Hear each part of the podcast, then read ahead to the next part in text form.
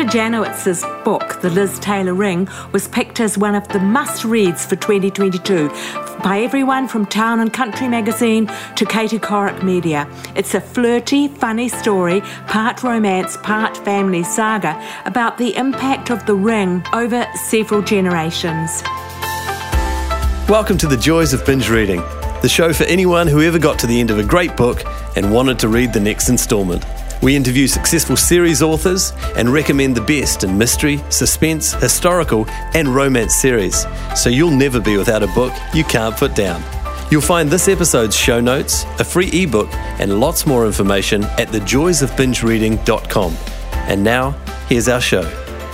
Hi there, I'm your host, Jenny Wheeler, and today on Binge Reading, Brenda talks about building a mystery across generations around a famous memento like the diamond ring that Richard Burton bought Liz Taylor. We've got Beach Reads as our free book giveaway. Links to the download are in the show notes for this episode on the website thejoysofbingereading.com or in our weekly newsletter. And don't forget, you can get exclusive bonus content, including hearing Brenda giving her answers to the Getting to Know You five quickfire questions by supporting us on Binge Reading on Patreon. I know I go on about it, but for as little as a cup of coffee a month, you get five quickfire questions, a behind the scenes newsletter featuring upcoming books and authors, and a preview of the new monthly Encore series featuring authors who've been on the podcast before talking about their latest book, a shorter version of the normal weekly show. Chuck Greaves talking about the new Jack MacTaggart. The Chimera Club is the encore author that goes on preview for Patreon supporters this week. Check it out on patreon.com, that is P A T R E O N.com forward slash the joys of binge reading.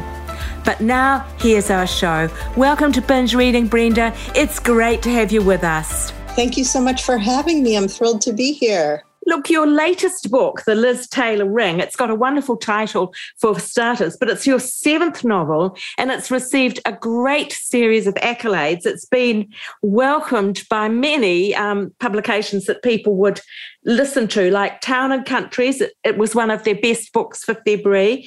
The Katie Couric people thought it was one of the best books of 2022. And Pop Sugar, most anticipated reads of 2022. So, tell me, did that just give you a bit of a lift to start? My goodness, yes, it was so incredibly exciting. You know, every you'd think you'd get used to it after a while and certainly by book 7 you think you'd be used to it and everything would be old hat but it feels like with every book you're starting fresh and you're starting over so it's always just a miracle when anyone likes your book it feels like you're sort of like oh okay it's not terrible we've got something here That's great. And I know you've had a lot of success in the past, but would you consider that this was almost a breakthrough book for you? Is it that good? I mean, I do think I each book sort of is reaching a little higher. For yeah. me, I feel like the Grace Kelly dress was really a breakout for me because I was really on one path, and the Grace Kelly dress sort of put me out there a little more. And so, certainly, with the follow up being the Liz Taylor ring, that helped. So, I feel like I'm slowly but surely inching upwards with these books. Yes, uh, uh, that's right. You have been having fun playing with this idea of Hollywood icons. And uh, as you mentioned, the one before this was called the Grace Kelly dress. We'll get onto that a little bit later. But you're building both a mystery and a family story about these very famous mementos that people can relate to and they've seen pictures of, they know what you're talking about. Where did this idea come from? Ooh, that's a great question. You know, when it came time to write my sixth novel, The Grace Kelly Dress, I was thinking about how I could sort of expand my audience. And, you know, as a writer, you always want to write about the things you're obsessed with because you stay with these books for so long. It takes a year or two to write them, then a year or two to edit them, and then if you're lucky, a year or two to promote them. So you really spend a long time with the subject matter. So my agent said we should come up with something that you're obsessed with that other people are obsessed with too. and she knew that I was obsessed with weddings and wedding gowns. And so, sort of, the idea for the Grace Kelly dress was born that I would write about an heirloom item in that case, a wedding dress that was passed down through three generations.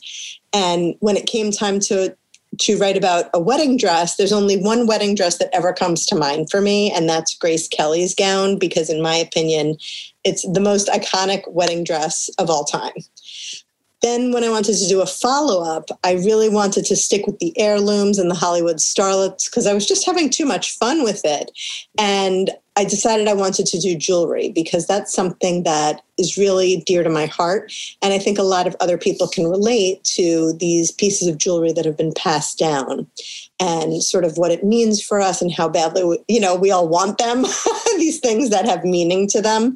And then when you pick jewelry, there's no other Hollywood starlet besides Elizabeth Taylor because she was known for her legendary collection. So that book sort of came together based on yet another obsession of mine and the Hollywood starlet to match. And luckily, I happen to be obsessed with both Grace Kelly and Elizabeth Taylor. So it worked out. What had you been writing? What types of books had you been writing before those two?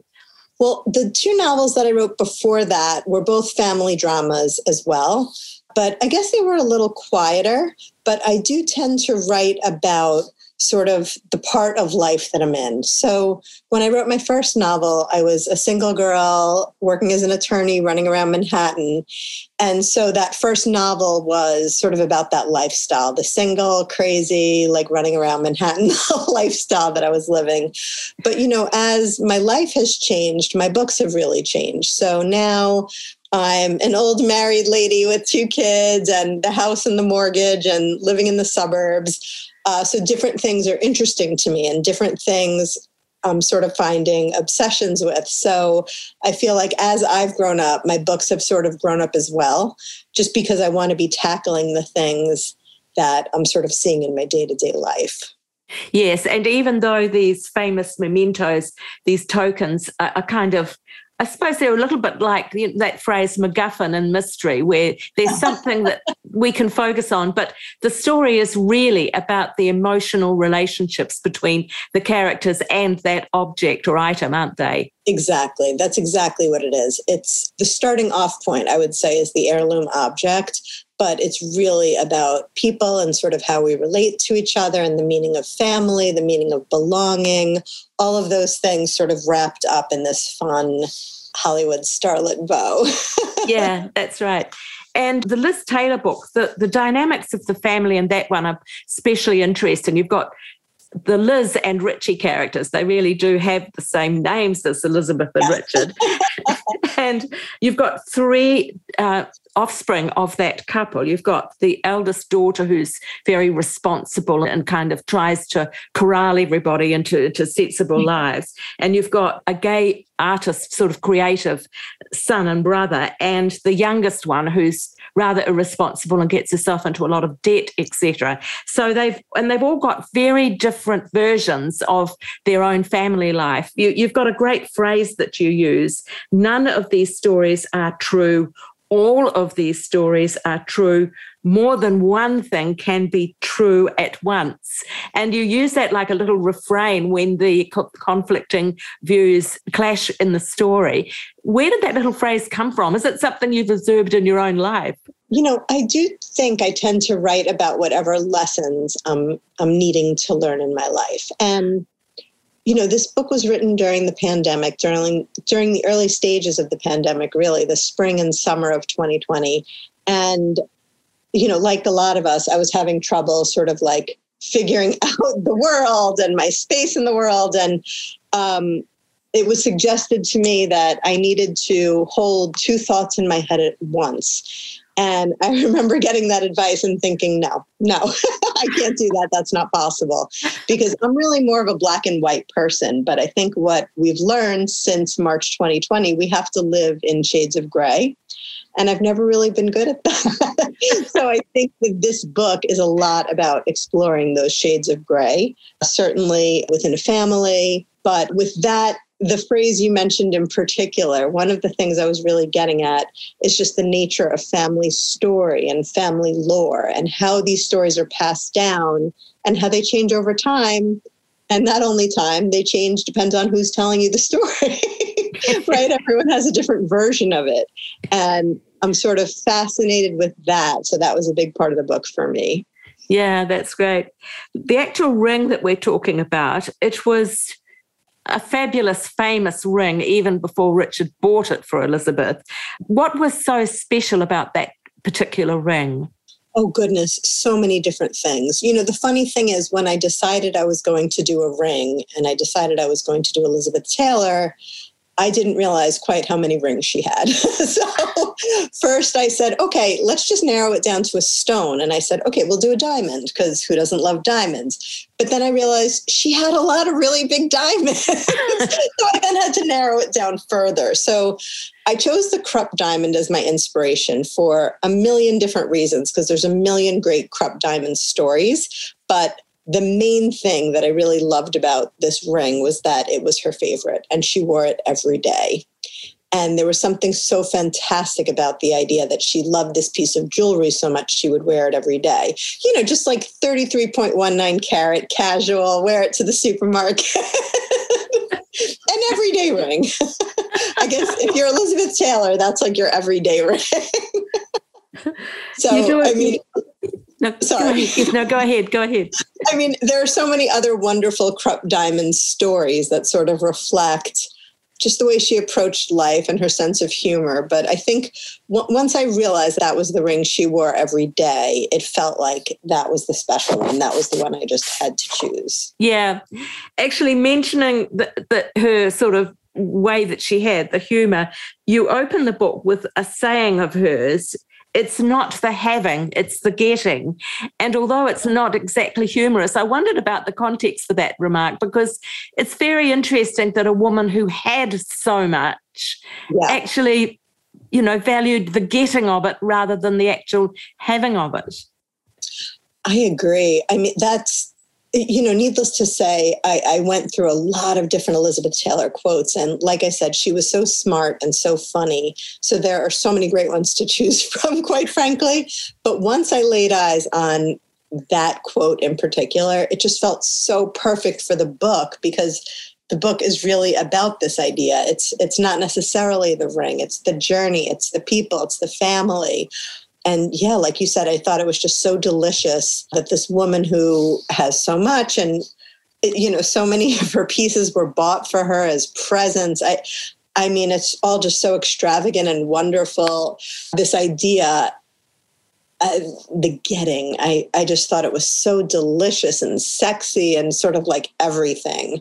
So, yeah, that quote's my absolute favorite. I was really excited to use it in the book. Yeah. One of the things I enjoyed too was that in, in your author notes at the back, you've got 74 chapters in the book.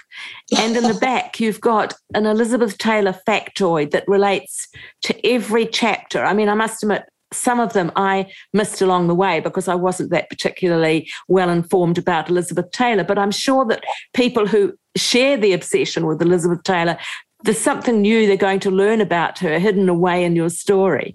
I mean, I hope so. Part of the fun of researching this book, there was just so much to learn about Elizabeth Taylor. She, you know, in contrast to Grace Kelly, she lived a longer life and she lived a much more open life because once Grace Kelly joined the royal family, the information about her life was somewhat limited, whereas Elizabeth Taylor always lived out loud and was proud of anything she was doing, even if it was controversial. She just st- stuck to her guns. So much information about her. And of course, she did so many more movies than, say, Grace Kelly. So it was really fun doing the research. And I just found as I was I was researching and watching the movies and reading books about her as I was writing it. And it would just feel like, okay, well, I want to have this scene at a wedding. And then I would read a chapter learning that Elizabeth Taylor and Richard Burton famously lived on a yacht for a number of years. And I just said to myself, okay, we got to have a yacht scene. Like, we've got to have a yacht. People want the yacht. And so, you know, I do think that Liz Taylor lovers enjoy the Easter eggs. But like you said, you can read the book not knowing anything about Elizabeth Taylor. And within the text itself, the characters do talk about Elizabeth Taylor and talk about her films. But this is funny. One particularly astute reader reminded me of a reference that I had intentionally put in there, but when I wrote that appendix, I had forgotten about. So it turns out there's even more references in there than I even mentioned because someone pointed one out to me. and that was great. So, in the end, did you feel that all your research convinced you that Elizabeth and Richard did have one of the major love affairs of the 20th century? You know, I do, but what surprised me in my research, I did not realize how in love Elizabeth Taylor was with her third husband, Mike Todd. That was a love affair for the ages. And I often wonder what would have happened if Mike Todd hadn't tragically died uh, her whole life's trajectory would have been different. She would have never married Eddie Fisher, so she never would have taken the Cleopatra film role. I mean, will you? I'm just guessing, of course. Yes, yeah.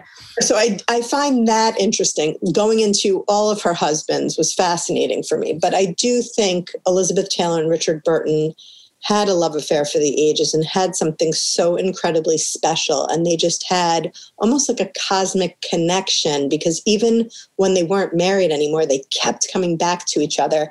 And there are some reports that say on their deathbeds, they spoke of the other person. They just sort of never stopped loving each other. So there's something really special about that relationship. And there's also something so delicious about the fact that it was so incredibly passionate. I mean, everyone should get to experience something like that in their lives. My goodness. That's gorgeous. Yes, one of those, I, I, do want to just mention for readers who might be interested that one of those factoids related to Princess Margaret. Do tell our readers about the Princess Margaret remark about the ring. I love the Princess Margaret story. And you can actually Google it, and Elizabeth Taylor tells it uh, in in an interview and she does the voice, which is fantastic. But uh, I'm not going to terrorize you with my terrible British accent. But basically, very, very soon after acquiring the Krupp diamond, Elizabeth Taylor was wearing it at a dinner where she met Princess Margaret. Uh, and Princess Margaret looked at her and basically, with like a face of disgust, says, Is that the ring? How vulgar because it was humongous. And Elizabeth Taylor just doesn't miss a beat. And she says, Oh, would you like to try it on? And so, I mean, even a royal can't resist. So Princess Margaret says, you know, okay. And she puts it on and she's sort of like admiring herself and admiring her finger. And Elizabeth Taylor says, So, not so vulgar now, is it? And I love that. You know, I think it shows how sort of quick Elizabeth Taylor's, well, first generous, because it was rumored that she let anyone who wanted to try on the Krupp diamond, which is quite incredible if you think about it. Yeah. But it, it, shows just how incredibly quick and smart she was to come up with something so clever that, you know, isn't disrespectful, but still kind of like funny and cheeky. And, you know, when people talk about Elizabeth Taylor, they often focus on her beauty, which obviously cannot be denied. I mean, she was so incredibly stunning.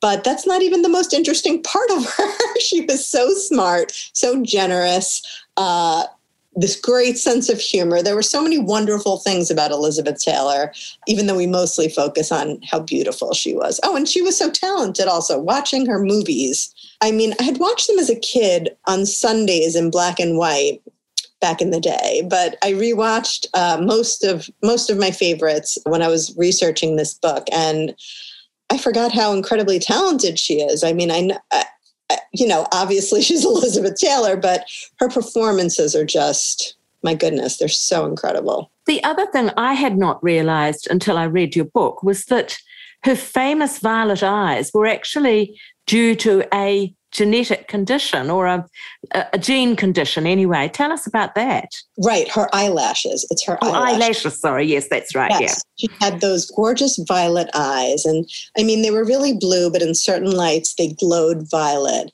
But was what was really special was it looked like she was wearing like two coats of mascara and fake eyelashes, but no, she had a rare genetic disorder that made her more beautiful. That's the kind of one I would like to have. So she had two rows of lashes, and that's why they were so dark and thick and luscious. And it just, since she had such light eyes, those dark lashes just made them even more explosive. And so interesting.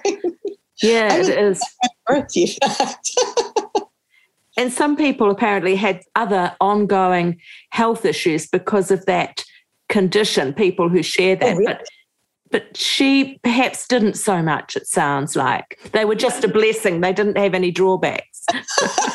you know, she was plagued with other health conditions, unfortunately, in her life. She, when she was younger, she fell off a horse during filming and she sort of famously had these back problems, but she did live a lot of her life in pain, unfortunately. Yeah. Um, yeah.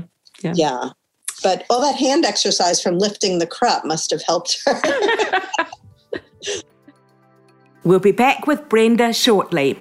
Chuck Greaves and his latest Jack MacTaggart mystery, The Chimera Club, is our new encore show for this month, exclusively on binge reading on Patreon for two weeks before going on general release on the binge reading website you're enjoying the binge reading podcast, but you're not in a position to commit to a regular subscription, then how about if you really enjoy this episode, just buying me a cup of coffee at a new website we've got set up just for that purpose buymeacoffee.com forward slash Jenny Wheel and then an X, a big X like a kiss.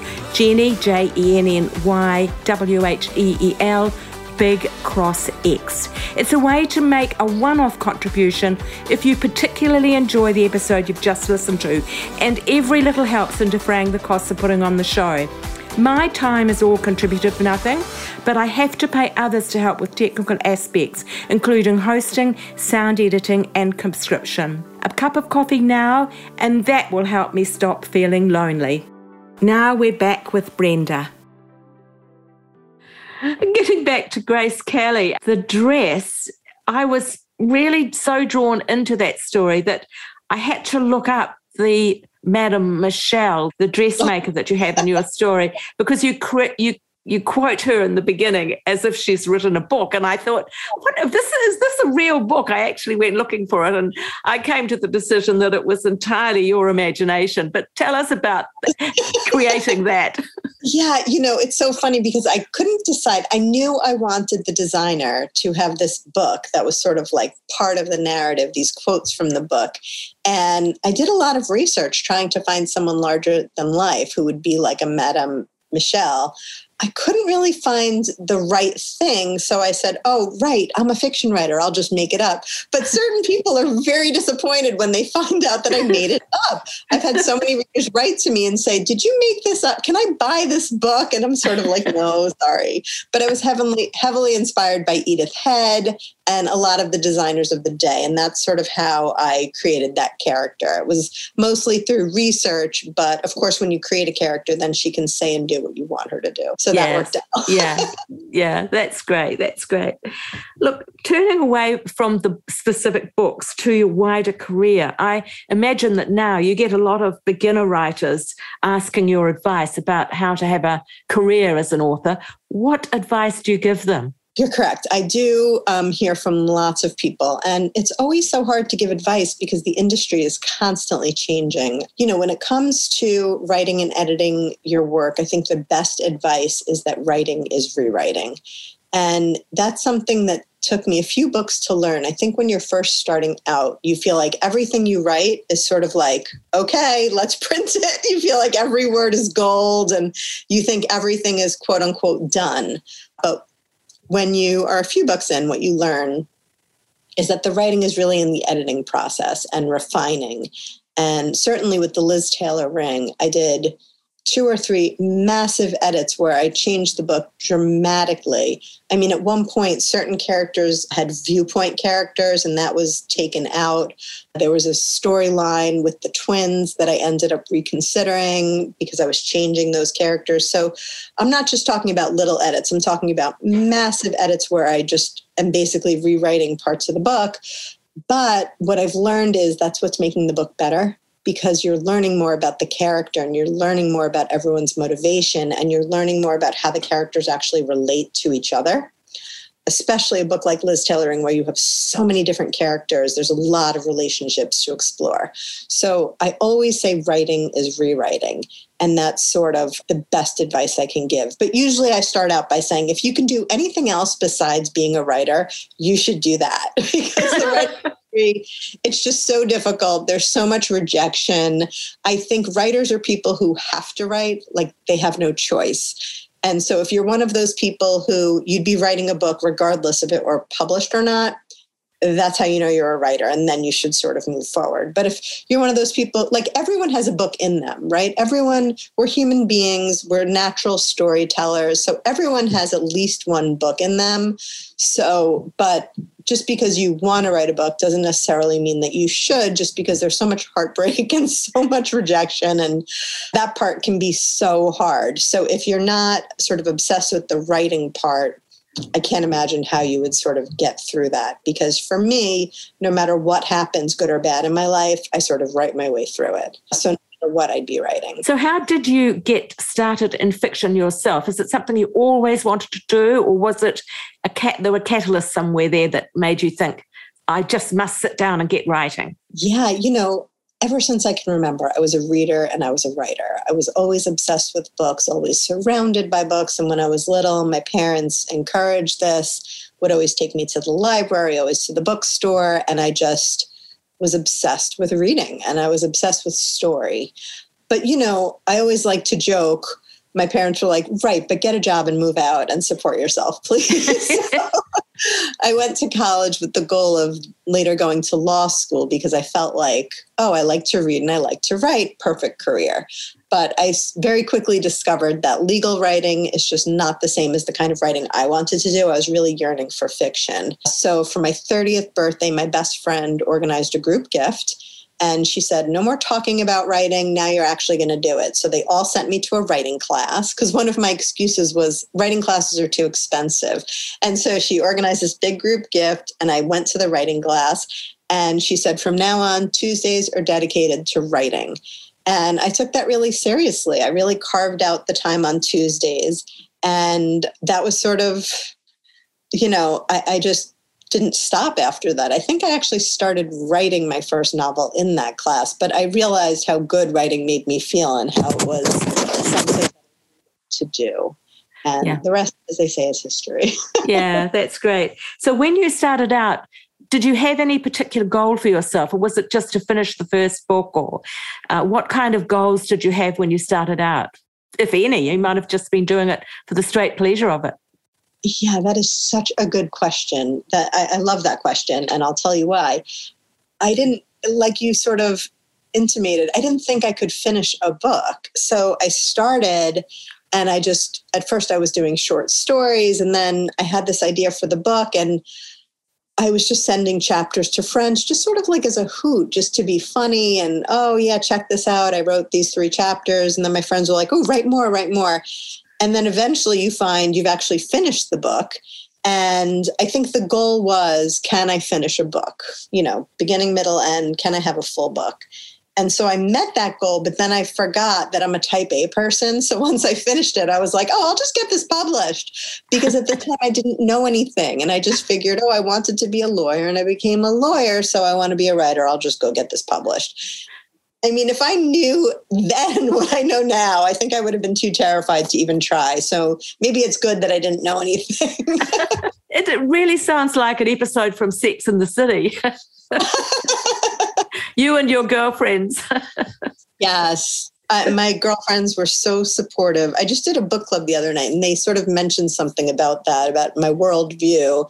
And in large part, it is shaped by these female friendships that I have. And they're so important to me and they have been sort of my whole life. So And are they still the same girls around you now? Yeah, mostly. In fact, I just texted one of them to tell her that the next draft of my book, she should get herself ready, get her ducks in a row because she's going to have to read it for me. so, yeah. So I used to do chapter by chapter. Now I'm just like, here's 300 pages. read it today, please. Thank you. Look, turning to Brenda as a reader, because we do like to t- check in with your reading tastes as well and see if there's anything you're recommending to our listeners at the moment. I don't know if you've been an actual binge reader over the years. That one of the sort of things that we hook this program on is the idea that now that this TV streaming, people have got much more into their heads the idea of binge reading in the same way that they binge watch. And I think there is some of that behavior that when they just finish one book at midnight, they go online and get the next one, you know, as an ebook and they can start reading it immediately if they want to. So tell us, what do you like to read and what would you recommend? Oh my goodness. I love reading everything and I'm a huge binge reader, exactly what you've described. Although I love physical books, so I always just have a pile of like the next 10 that I'm going to read. And, but yeah, like you said, I finish one, I sort of take a deep breath, and then I just jump into the next one. So, The books I've read recently that I am absolutely obsessed with are Lessons in Chemistry by Bonnie Garmus. That was a Good Morning America pick. It's really smart and funny and clever. And these are just like the books I've binged in the last week. And then I read Jen Weiner's The Summer Place, which is actually, it's not a series per se, but the last few years she's written about Cape Cod. So this is the third one. And, you know, her books are just, you fall in love with the characters, you want to be friends with the characters. So that was really delicious and sort of perfect for summer, especially if you are a Cape Cod lover, if you've ever been or you ever wanted to go there. And now I am reading Jennifer Close, Marrying the Ketchups. And from the title, you might guess what it's about. It's about a family run restaurant. And I'm falling in love with that one as well. So I've been binging quite a lot lately. and when I finish marrying the ketchups, I have a pile and I'll just grab one from there, whatever I'm in the mood for next. I guess you get quite a few that people ask you to endorse now that you've got to the status you have as well. Yes, I do, which is so exciting. And then friends um, send me copies of their books. Sarah McCoy just sent me a copy of Miss Mustique Island. And I'm really excited for that because that feels summery too. Something in the Caribbean that sounds sexy and fun. So that's on that's on my pile for what I'm going to be reading next. Lovely. That's great. So that segues nicely into asking you what's next for Brenda as writer. It sounds like you've got a manuscript that's almost completed. What does your desk look like over the next 12 months? Oh my goodness, right. So I'm finishing up my next novel, which is coming out in April 2023. It's called The Audrey Hepburn Estate. And in this one, the heirloom item has gotten a little bigger. The heirloom item is a house. So ah. it's heavily influenced by the Audrey Hepburn film Sabrina, which I love. So, as you might guess, there is a love triangle, but it's really the story about a woman who goes back to the house she grew up in because she wants to see it one more time before it's set to be demolished. So a little of everything, you know, a little family drama, friend drama, the the love triangle, and infused with a little bit about Audrey Hepburn's life. Sounds irresistible. I hope so. I hope so. You know, at this point in the editing process, you're always like second guessing everything. You're sort of like, should I just throw this entire thing in the garbage and start over? Do we have time for that? it's so funny to to hear you say that because I mean honestly people look at you and see this fantastically successful best selling author but it's funny how even the best of us have those sorts of doubts don't we Oh, goodness. Yes. It's so funny you mentioned that because I announced the publication date for the Audrey Hepburn estate on social media. And one of my girlfriends wrote, Wow, you're just really killing it. And I thought to myself, No, I'm not. I'm like hanging on by a thread, but I'm glad you think that's wonderful.